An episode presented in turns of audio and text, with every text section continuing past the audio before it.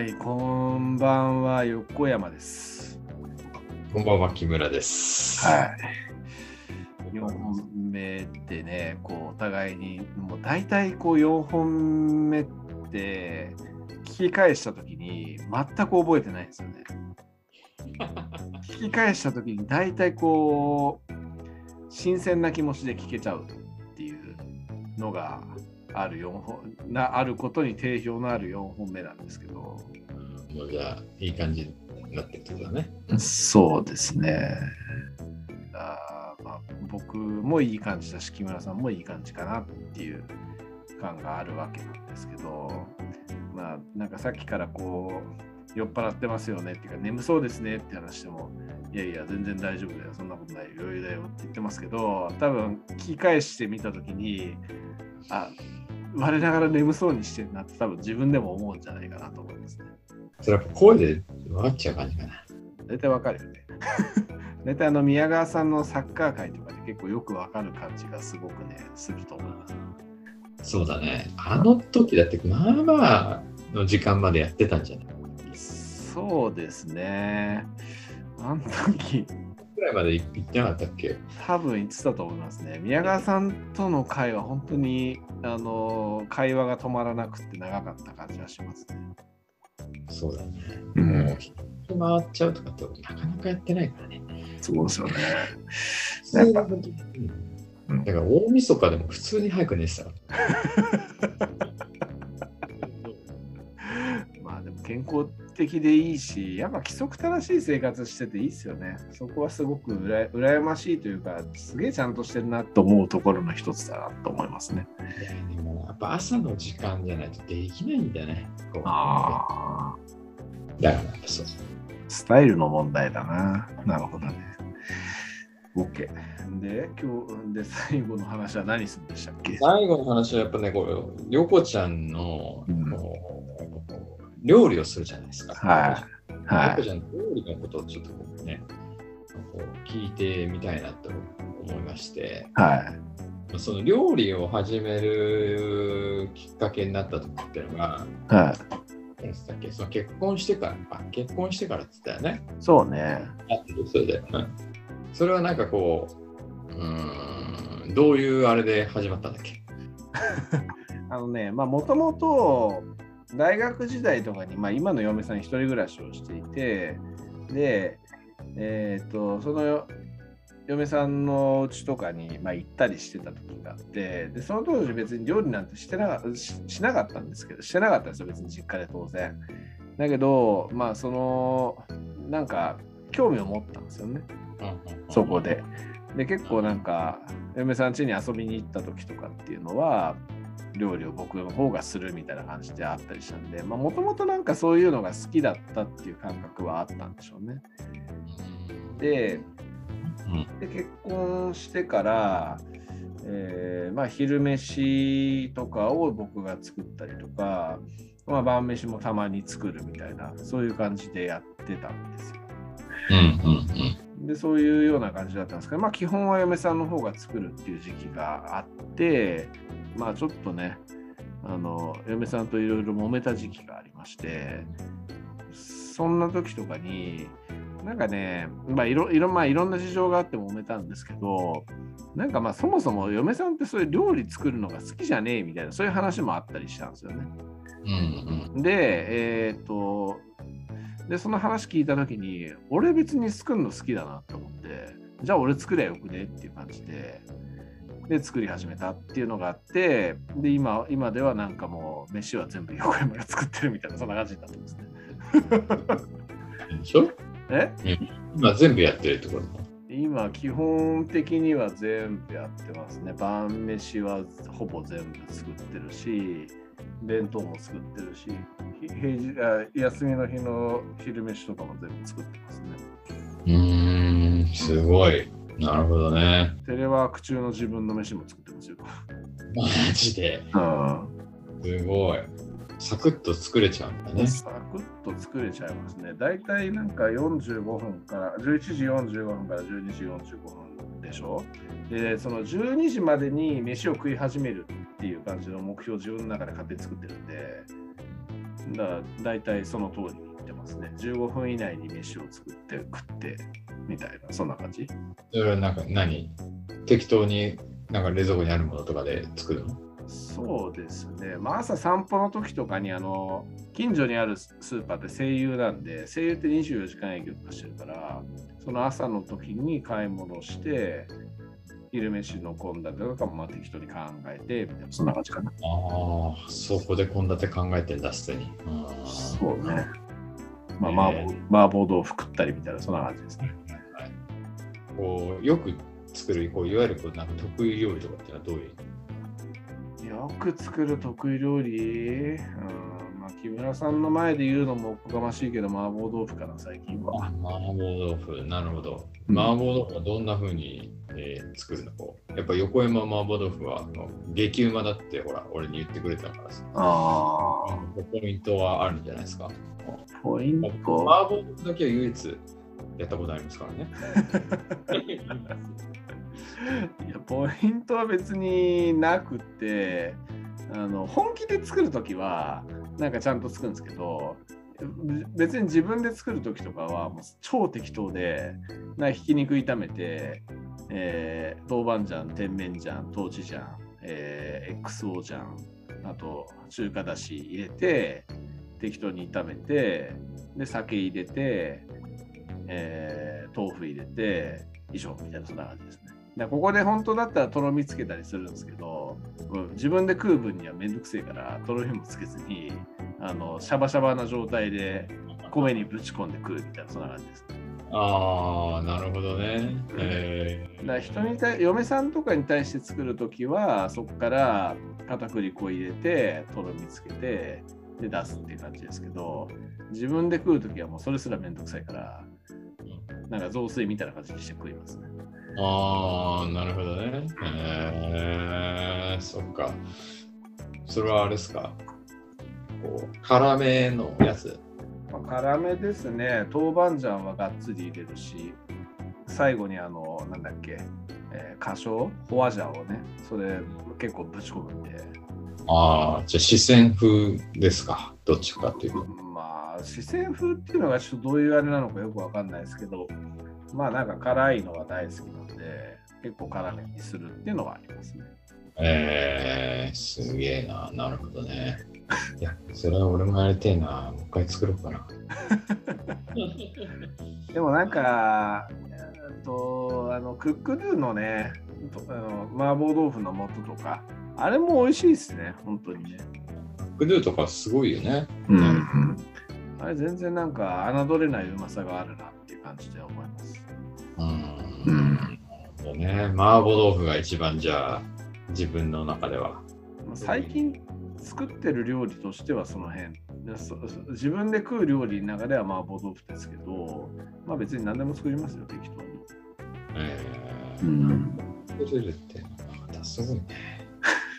なんかさ、こう、凝ってやったりとかするしたりするの？なんか、うん、なんだろう。アニバーサリーの時はみたいな。ああ、そうね。まあげる。僕外食かな。あ、いや、まあ、あるっちゃある、ありますね。うんどんなものを作っ作ったことある？最強。えー最強？なんかこう、これはやったぞ、俺みたいな。牛肉のワイン煮とか、なんか12時間にあのに煮込みましたみたいな。すげえな。そんなの昔やったことありますけど、別に12時間煮込んだところでどうなのよみたいな感じがあるんで、あるんでっていうか、あの、圧力釜使わずに12時間煮込むのと圧力釜使ってあの1時間でやるのの差をちょっと試してみようと思ってやったんですけど、あーまあ崩れ具合がちょっと違うぐらいで別に味そんな変わんねえわと思って、あんまりなんかそういうこだわりって意味ねえんだなって思ったりしたっていうことはありますね。えー、えーそうなんだ。はい。そうそんなんとか、まあ、あとい最近のアニバーサリーとかで言うとなんだろうな、まあ、ローストビーフとかそういう感じなのかな。あーそうさ、なんか、やっぱ新しく作るものとかっていうのは、はなんかやっぱこう、見たりするわけ。レシピを。ああ、まあ、みまあ、たまにやっぱなんかあまりにもこう、毎回同じようなもんばっかり作ってるみたいな感じになっちゃった時とかに、なんか他にないかなみたいな感じで考えたりするみたいなのはありますね。うーん。その時にんレシピとかなんか探したりする。そうですね。野菜炒めとかっていうのを作る時とかでも、やっぱなんか、あ最近も野菜炒めしたなみたいな感じで思ったりして、そういう時とかになんかちょっと違う味付けのレシピかあのを調べたりだとか、そういうのはありますね。うーん。なんかこう、こだわりみたいなのあるの？料理する時の。こう、ちょっと俺も料理しないから。何があるんだろうなとか今思いながら聞いてみた。こだわり。この料理の一つ一つに、あ俺はこういうことしますと。こういう思いで魂ぶつけてます。なんかああるんですかそれはね、さすがにないけど、まあ、自分が食うものみたいな時には、あのーまあなんかちょっと油減らすとかね、例えばなんかひき肉とかの料理の時とかに、別にひき肉って油めっちゃ出るんですよね、普通に炒めてると。だからもう、そこになんかさらにサラダ油とか加えるよりも、別にそこからあの油出るんだから、あの油加えなくていいんじゃねみたいな感じであの、ちょっと健康志向でそういう感じでやるとかね、そういうようなこだわりはあるかもしれないね。まあ、あとは、そのもう、翌日仕事だろうが何だろうが関係なく、ニンニクはもういくらでもぶち込むみたいな、そんなるほど。あそれはもうなくニンニクはもう全然気にせずにぶち込むっていう、そういうう主義ですね。いいね、ニンニク。ちめっちゃ食いたくなるわ。えー、すごいなでも、さっき、まあ、お昼とかもそうだけど、その、15分で作る作って食うわけでしょ？うん。ちょっと、まあ、やらないから分からないんだけど、15分とかって普通にできるんだ。そのできるできる。うん。はい15分、そうですね。麻婆豆腐とかも大体15分以内に作ってますよ。へうんえいけちゃうんだ、そんな感じ。うん。なんか慣れればっていう感覚はありますわな。楽しいんだ。楽しいですね。た楽しいは楽しいし、楽しいというか、まあ、苦に感じないっていうところでしょうね、やっぱね。苦に感じない。えだから時間のやっぱ過ぎ方が、そこの時間の過ぎ方に関しては苦じゃないっていう、そういう感じなんでしょうね。ーえー料理しながらポッドキャストも聞いてるの？まあ聞いてないですね、あんまり。料理の時は料理に集中する。さすがに、なんか聞きながらしたら包丁で切っちゃったりする。そんなこと、そんなことはないけど、なんか別に改めてポッドキャストとかつけるほど時間かけないっていう、そういう感じでやってるからかな。ああ、なるほどね。サクサクするから。そうそうそうそう。なんかあんまり料理とかに時間をがっつりかけるみたいなのっていうのはあんまないですね。うん結構サクッちなみにん？ちなみに今日何作った今日麻婆カレー。の 麻婆カレー、あれだよね。俺、あれ、あなんか作ってくれたよ、嫁さん。あ、そう。あのさ、リュウジのやつ俺見せたのね。あ俺がなんかええらしいぞっつって。あ。あ作れねえからさ、行ったら出てきて、あ。まあ、普通にうまかったけど、そっからなんかリュウジのやつにちょっとハマったのあか、図書館でめっちゃ本とか借りてきてて、あ。簡単にできるやつとかで。のいいですね。そうそう。わかる。リュウジのレシピは結構いいっすよ。あの、真似してるレシピ結構多かったりしますね。チキン南蛮とかマジうまいっすよ。へえなるほどね。へえなんか、すごい手軽にできるのなんかあるみたいでさ、レンジで全部できちゃうとか、なんかそういうのとか、なんかいろいろやってたね。なるあれでも、なとか思いながほど。ら、まうんあ、やってね 思ってるだけでも一切やらないからね、いやーでも本当料理は合う合わないがね一番あると思いますね。毎日やるものだからこそやっぱ合わない人がこう毎日やり続けるっていうのは相当辛いことだなと思うのでだ嫁さんがやっぱり苦手なんですよ。別にできないわけじゃないんですけどやっぱそこで苦手なもんやらせんだったら別に苦じゃないことをやるべきだろうなっていう感じの感覚はすごくなるほどね。確かにそうだよな。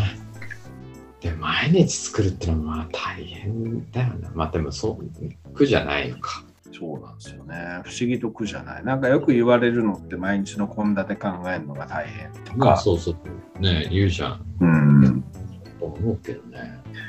そこはでもね、やっぱ嫁さんも子供もそんなに食に対してのこだわりがめっちゃあるわけじゃないっていうところに助けられてる部分もあるんだろうなと思ってますけどね。なんじゃこの味とかことは起きないそれはない。まあでも子供が最近ちょっと若干うるさい感はありますけど。そうなんだ。うんまあ、あと子供があんまあのテレテレビをやっぱ見ながらご飯食べるんでテレビにこう夢中でなかなか食いが悪いみたいな時とか結構それであのとっとと食えっつっていうことがあるので、まあ、さっきこの収録する前に子供がパパ怖いみたいな感じのこと言ってましたけどそういうところっていうのはあるのかもしれないですね。なるほどね。あうん、そっかそっか。そうそうそうそう。すげえな。でも料理できる男になりたいなと思った時あったかな、マジで俺。俺言ったっけ？うん、料学校みたいな、料理教室みたいなの一瞬だけちょっと言ったみたいな。聞いた聞いた。やっぱ続かなかったな、結局。いやー、まあそこはだからあれだって、あの、向き不向きだと思いますよ。本当に。俺はね、やる気だったんだけど、違うんだよっていうのはあれその時に、こうでも、もたつくじゃん、最初できないからさ。でも、こう、料理教室行きました。うん覚えたてのものを家でやってやるぜっていう気持ちで、まず挑むじゃん。うん。それやっぱね、ちょっと潰されたんだよね。うん。俺がもたついてるのが多分イラつくんだよね、嫁さんとか。ああだこうだ言い始めたから、もう俺それでやる気なくちゃった。もう無理っつって。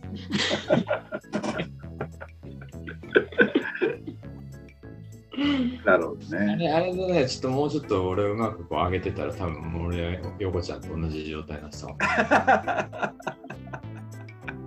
それは残念ですね。それ、何歳ぐらいの時なんですか？これいくつだったっけなどんぐらいだっけなこれ ?30 ぐらいとかかもしれないね。うん。なるほどね。あの、もこみちとかがさ、よくやってた時ああ、ジップね。あのあの時に、こう、かっけえな、みたいな。料理できるとかかっけえなって、趣味料理です、みたいな。ちょっと行ってみよう、みたいな。そんなノリでね。それこそその時宮川さんとかにもそんな話してたかもしれない。俺もちょっと行きますわ、みたいな。ちょっと通ってますぐらいのこと言ったかもしれないけど、一瞬にして終わる。ウケる3回で終わったみたいなね。なるほどね。まあ、しゃあないね。それは。いやー、ね、まあ、いいね、すごいな。まあ、すごい。できるんだ。まあ、これもまあ、ある種の才能でしょうね。やっぱまあ、うん。うんまあ、やっぱ嫁、えまあやっぱきっかけとしてはそう嫁さんがあんま料理が好きじゃないというところが発動条件だったんだろうなっていう気はしないでもないっていうところですね。仕事してる時もあるわけでしょ。あ会社行った？行ってる時とかも？うんえーっと、まあテレワークとか全然ない時は作ってましたよ、がっつり。家戻ってきて？うん。すげえな。めっちゃ大変じゃん、それ。うん、あんなこと言ったらだって嫁さんだって別に出社して帰ってくるって言ってますからね。帰ってくる時間さして変わらんって感じなんで。同じか。うんだけどまあ今テレワークをこうがっつりみたいな状況になった時には、まあ、出社の時は嫁さんに任せるか、まあ、もしくはこうカレーとかシチューとか作り置きのものとかを用意しておくみたいなそういうことが多いかとはいはい。なるほどね。思えー、カレーとかさ、う。うん。カレーを作るとかだけでもやっぱり結構違いあるんですか？どういうこと？どういうこと？こだわってますみたいなの。ああ、昔はね、めっちゃくちゃこだわってた。そうなんだ。あのー、やってるそうだなと思ったんだね。うんうん、嫁さん、あの子供ができる前とかにカレーにめちゃくちゃドハマりして、すげえいろんなカレーをこう試行錯誤して作ってたっていう時期はありましたね。へえ。なんかもう、いや、ルーとか使わずに、こう、香辛料だけで作るとか、あの、青唐辛子とか買ってきて、フードプロセッサーにかけて、で、あの、ペースト状にして、それをなんかタイカレーみたいな感じにして作るとか、すごいね。あーえそういうことやってましたけど、でもやっぱそういう系のカレーって辛いので確実に。どんなにあの辛みを抑えようとしても辛くなっちゃうから、子供ができてからはやっぱそういうの作れなくて、そうだな。うん。今は全然できてないですね。うんそういうのやっぱやってたんだ。やってましたね、めちゃくちゃ。何が一番好きだった？いや、でもタイカレーうまかったな。なんかグリーンカレーね。そのペーストにココナッツミルクを加えて、あの煮るみたいな。へーすごいね。それはマジうまかったです。じゃんそうえ？すごいな。マジで本当にすごいハマってるんだ。ハマってたんだね。そうですね。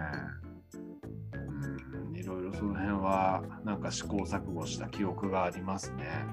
えー、それやっぱりなんかこうやってやりたくなるの？こうカレーとか。そうね、やっぱカレーはあのー男のロマンな気がしますね、あれね。カレーはみんな好きだよね。うカレー間違いない説あるよね。ん、そうね。なんかカレーって本当こだわりがいろいろとこう詰まってる系の料理なんで、やっぱシンプルな分だけいろいろ奥が深いっていうそういう感じがあるんですよね。そうだねう。ん、カレー屋さんもね、いっぱいあるしね。そうね。そうね。それもそういうところだよね。そうですね。間違いない。カレー超食いたくなってきた。いて。いや、もうなんか作って食ってください、もう。いやー、作れねえな。もうレトルトだな、俺は。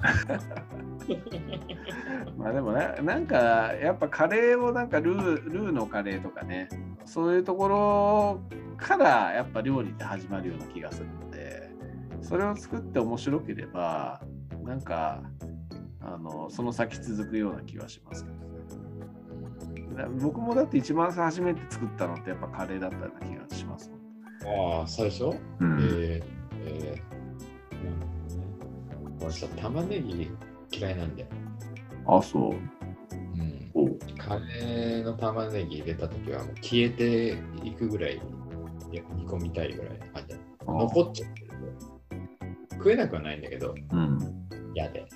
玉ねぎってカレーにとっての玉ねぎってあれ甘みを出すためのものなんでもなんかその死ぬほど炒めるといいんですよ1時間ぐらい下手すりゃ炒めるみたいなう、そんなにやるんだ。そういう感じなんですよねでそうするともうその玉ねぎのあの辛みとかそういう味とかじゃなくてもう完全にすっげえ甘くなるんですようん。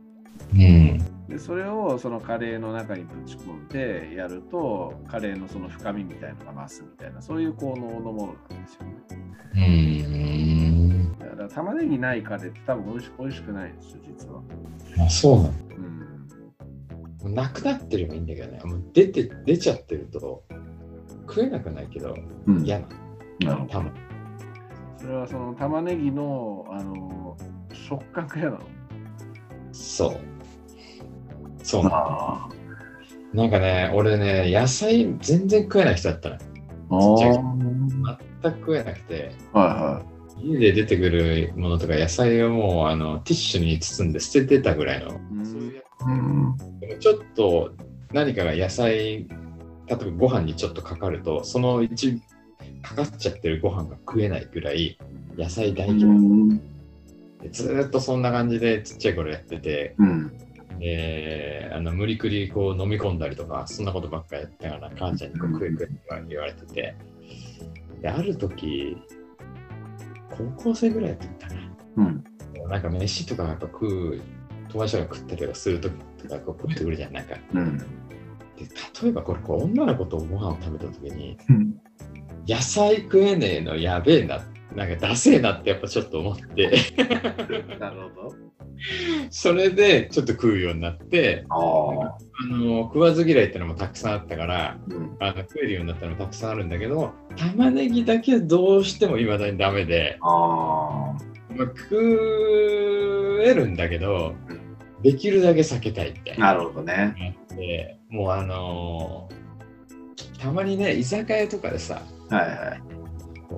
玉ねぎのなんか焼いてるやつとかさ、あそれでた、ま、頼んだりとかささするときとかする人とかいるけどさ、あ。はい。マジ絶対食えねえと。とかね、そしたらね、こ大嫌いになっちゃって、俺と同じで、なんか玉ねぎが。うん。そうで味噌汁に入ってる玉ねぎとかもダメで、ああ。カレーとかも、うん。そういうのが入ってくると子供は全然食わなくて、まあ俺は一応食うんだけども、うん。できれば消えててくれみたいな。煮込みまくって消えててくれっていう、こう形なくなっててほしいみたいなのはある。なるほどね。あーその辺でも作る奥さん的にはそこまでの配慮はしないって感じですか？めんどくせえんじゃない？やっぱ。そういう昔はね、消えてなくなってたけど、もう別に食っとけっていう感じだと思う。なるほどね。玉ねぎか。まあ、だまあ、さっき1時間ぐらい炒めるって言いましたけど、さすがにね、もうそこまでやる気力はないので、だいたいレンチンして、めっちゃ柔らかくして、で、それをペースト状で炒めまくって、で、煮込む頃にはなくなるっていう、そういう感じの手法でやってますね、僕は。大体でも、あのそういう感じでやってれば影も形もなくなりますよ。ああ、そういいいい部分、コクだけが残ってるって感じになるんで。全然いいね、それだって。うん、え嫌いな食べ物とかってある納豆かな。えマジで？大体みんな言いますね。え？って。うん、大好きなんですけど。うんトラウマだね、納豆は。あのなんだろう。小学校の頃かなんかになんか給食かなんかで出てきて、でその納豆が死ぬほどまずくて。だけど、なんか、あれあるあるあるですけど、こう食べ終わらないと許してくれないみたいな先生いるじゃないですか。でそれでなんかもうあの授業始まってもうあの店閉めて残されてみたいなそんな感じのことやられてでそれで無理やり食ってで嫌いになりましたね。えー、もうそっからダメですそっ。からそっから全くダメ。えー、やっぱそういうことでやっぱなっちゃうんだね。えー、なるほどね。まあえーなんか克服しようと思って一時期、まあ、嫁さんは好きなんで克服しようと思ってなんか納豆チャーハン作ったりだとかなんかいろいろやったりしましたけどやっぱりうまいとは思えないっていう感じですね食えなくはないけどっていうなるほどね。納豆チャーハン俺も作ったなと今思い出した。まあありますわな納豆とかだとやっぱコク出すのにすごくいい食材だなとは思うんですけどやっぱそういうところでむずあの食えないなっていうのはいまだにありますね。そうね。やっぱそういう時の体験がやっぱトラウマになって嫌いにななるんだね。そういうそういう感じなんですよね、やっぱね。あんまやっぱ強要するのは良くないということです。そうね。そう。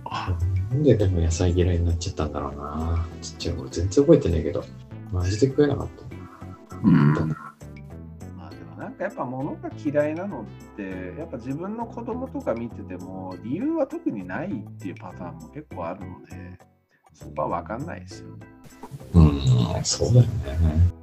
僕の納豆嫌いみたいな分かりやすい理由がある人間もいれば、なんかもともとこう生まれ落ちた瞬間からこれ合わねえみたいなこととかっていうのもやっぱあるような気がする。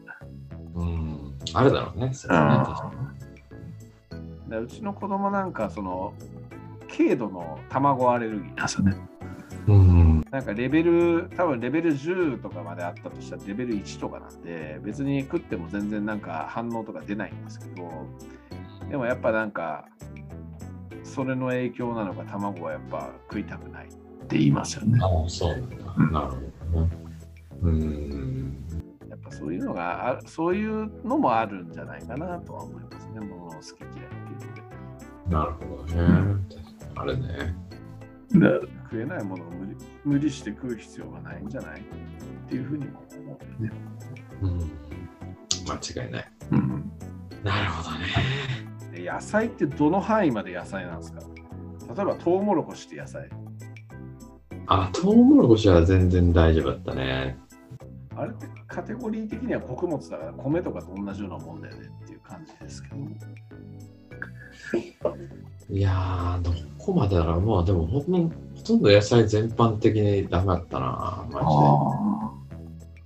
きゅうり。ジで。とか、もう何でも嫌だったね。まあほとんど食わず嫌いだったんだけどね。うんうんうん嫌だったね。うん。なるほどね。うん。しゃあないね。どけてたから、まあ超嫌なやつだと思うよ。え、何が？なんかこう野菜とかどけたりとかさ、あそれでも対してね、ご飯とか。そういうことをしめっちゃしてたってやつだったから、ちっちゃいあ頃。ああすげえ、何こいつみたいな。そんなことはないし、別に。嫌なやつってことはないし、親は困ってたかもしれないけどね。もうごめん食わせたかったろうから。うんめちゃめちゃ出してきた。なるほどね。まあ、なんでかわからないけどね。まあ、それは分かんないですよ。うん理由はわか理由は分かる場合と分かんない場合あったらね。うん。でもちょっとは食えるように、まあ一応食えるようになってよかったなと思ったけど、本当に食えないまま本当大人になってたら、まあちょっとさ、え？っちゃうじゃん。うんうんうん。え？みたいな。まあ、あの、めっちゃ残してさ、いつもなんか。あーまあ、なんかやっぱちょっとそういうのだと、ちょっと気が引けるっていうか、なんかね、うんうんって感じしちゃう感じああるとは思いますよね。そうだよね。うん。やっぱこう、モテたいとかって気持ちがあったのかもしれないね。女の子にモテたいから、ちゃんと野菜も食えるようになりたいっていう、そっちの気持ちがこう上回ったのかもしれない。ぱ欲望って、そういうあの、えーありていに言うと性欲って強いね。そういうことか。いやでもモテたい欲求って結局性欲ですからね。まあそうだね。うん。そうそう。よかったですよ。そういう意味では。うんなるほどね。まあでも、木村さんのあの前任の人なんかは、なんだろうね、あのもう野菜を、とにかく野菜食わねえっつっていうあの人はある意味、すがすがしいほどすごかったなと思います。すごいよね。だから、ああ、でも俺もちっちゃい頃そんな感じだったからと思ったけどね。うんあ全く食えなかったから、あでもこういうふうにやっぱりこう全くそういうふうになったりするんだなって、あ、うんあ。いるんだなって思ったよ。うん。まあでもそこまでこう、すがすがしくいまだに言えるっていうのは、ある意味、すごいなと思いますけどね。そうだね。うん。確かにね。なんか、あの、達夫さんなんかは、すごいこう、何々さ、野菜食った方がいいっすよ、つってなんかすごい言ってた言ってました。直接的に。言ってたんだ。えちなみにあれですかね、達夫さんにこのラジオってお伝えしました？ーあ、した。したか？聞いてるの？かな、わかんないけどね、あの最後の時に飲んだ時に、うん。うん、伝えた。ううんん、でなんかそれで最後あの退職した後かなんかにポッドキャストのやり方教えてよなんつって LINE 来ましたからね僕。ねああ、本当。やるのかな？あるのかな？やるのかなだしこのラジオ聞いてんのかな？なんか結構達夫さんに対してこう達夫さん時代はあんま良くなかったみたいな話過去にしたような記憶あるんだよな。本人傷つかねえかなそれ聞いて。傷つく。傷つけ傷つけ。ま でも全然あのもうこう仕事の関係上の関係ではなくなったらねもう全然もうなんかすごくいいいいおっちゃんだなと思ってるいやー、本当にそうだよ。いい人だよね。なんかだから、たまに会ったりとかしてね、話したいなっていう人ですよ。そうですよねやっぱこう文人ですよ、文人。こう、自分の立場とかによって人って本当にこう、性質変わるから、うん、そういう感じだなって思ってます。そうだね。まあでも、僕はこう、誰とでも同じような感じで生きたいなっていうふうにも逆に思ってもいますけどね。うん。いいんじゃないですか。それが一番ですよ。そうですね。まあそんな感じですね。もう聞いてる皆さん、清村さんの声がちっちゃいなって多分思ってると思うんですけど、多分この人寝る直前なんで許してください。こんな感じになってた？もう多分相当こう声がちっちゃいなって多分思ってると皆さん思いますので、まあ、僕もこう声多分大きいですけど今この喋ってる記憶多分ないので後になってみたら。はい。パソコンのせいね。あパソコンのせいね。しゃあない、ね。うん。うん、しゃあない。そんならしゃあないまあそんな感じですね。はい。4本目、えー感想です。ありがとうございます。ありがとうございました。